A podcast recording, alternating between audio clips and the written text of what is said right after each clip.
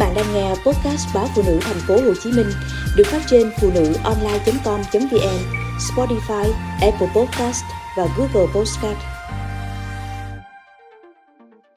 Tưởng con hiếu động, hóa ra tăng động.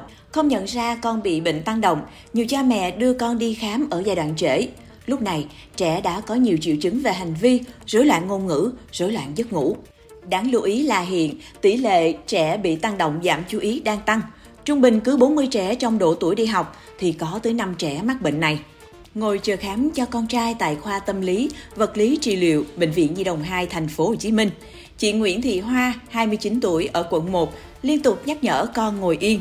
Tuy nhiên việc này thực sự khó khăn đối với con chị, bé Hoàng Nam 4 tuổi. Có lúc bé lắc chân qua lại, khi thì chạy dọc theo dãy phòng, vỗ tay vào cửa.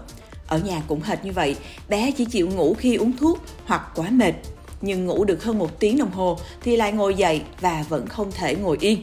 Chị Hoa kể, theo chị Hoa, có lần để gây sự chú ý và giúp con kiểm soát hành vi, cha của bé yêu cầu bé phải nói cho con xin thì mới đưa món đồ chơi bé đang cần. Tuy nhiên, sau vài giây không lấy được, bé đã la hét rồi tự đập đầu vào tường làm cho cả nhà hốt hoảng. Ban đầu, chị Hoa chỉ nghĩ con mình hơi hiếu động, Đến khi bị cô giáo mắng vốn quá nhiều, yêu cầu đưa bé đi khám, chị mới biết con mình bị tăng động. Chị Hoa cho biết hiện tại con tôi đã bình tĩnh hơn, biết lắng nghe, làm theo hướng dẫn của cha mẹ. Bé cũng biết xin phép người lớn và không còn tự đập đầu ăn vạ mỗi lần bị ngăn cản những hành động quá khích nữa. Đầu tháng 12 năm 2022, bé được mẹ đưa đến bệnh viện Di đồng 2. Bé được chẩn đoán tăng động. Ngoài các bài tập để giải phóng năng lượng dư thừa, bác sĩ kết hợp cho bé bổ sung vitamin B6 để điều trị. Hiện tại bé đã ổn định, tạm ngưng uống thuốc và đang tập các bài tập trị liệu về hành vi. Thời gian tới, bé có thể quay lại trường học. Bác sĩ Trần Quang Huy, khoa tâm lý, vật lý, trị liệu, Bệnh viện Nhi đồng 2 cho biết, theo thống kê của Bộ Y tế, tỷ lệ trẻ bị tăng động, giảm chú ý đang tăng. Trung bình cứ 40 trẻ trong độ tuổi đi học thì có tới 5 trẻ mắc bệnh này có hai dạng tăng động gồm rối loạn tập trung chú ý và rối loạn hành vi. Nguyên nhân gây tăng động vẫn chưa xác định được. Tuy nhiên, tăng động được phát hiện nhiều ở trẻ thiếu vitamin B6, omega 3, DHA hoặc biến đổi nhiễm sắc thể. Vì vậy, phải tìm ra nguyên nhân cụ thể thì việc chữa trị sẽ hiệu quả hơn. Theo bác sĩ Huy, trẻ từ 36 tháng tuổi trở đi có khả năng mắc tăng động. Trẻ không tập trung chú ý được, gọi không quay lại, vận động trên mức bình thường. Tuy nhiên, người lớn chỉ nghĩ trẻ hiếu động cho rằng khi đến tuổi đi học, trẻ sẽ vào nền nếp. Vì vậy, đa số trẻ bị tăng động hầu như được phát hiện muộn bởi thầy cô giáo. Lúc này, ngoài không tập trung chú ý, trẻ sẽ có vấn đề về hành vi như tự ý rời khỏi chỗ ngồi hay làm mất dụng cụ học tập. Tính tình trẻ cũng sẽ nóng nảy, khó kiểm soát hành vi khi không vừa ý, thậm chí xé tập, đánh bạn, phản ứng mạnh với giáo viên.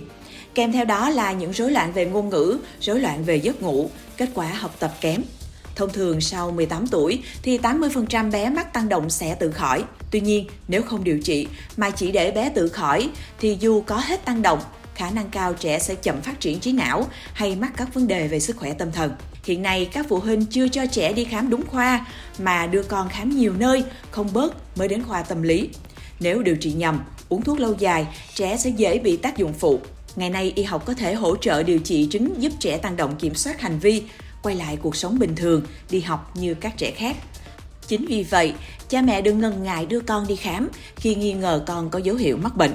Bác sĩ Huy khuyến cáo, trường hợp trẻ bị phát hiện trễ, việc điều trị sẽ rất khó khăn, độ tập trung chú ý rất kém, rối loạn hành vi nặng. Trẻ có nguy cơ tự làm đau mình, thậm chí gây tổn thương cho người bên cạnh.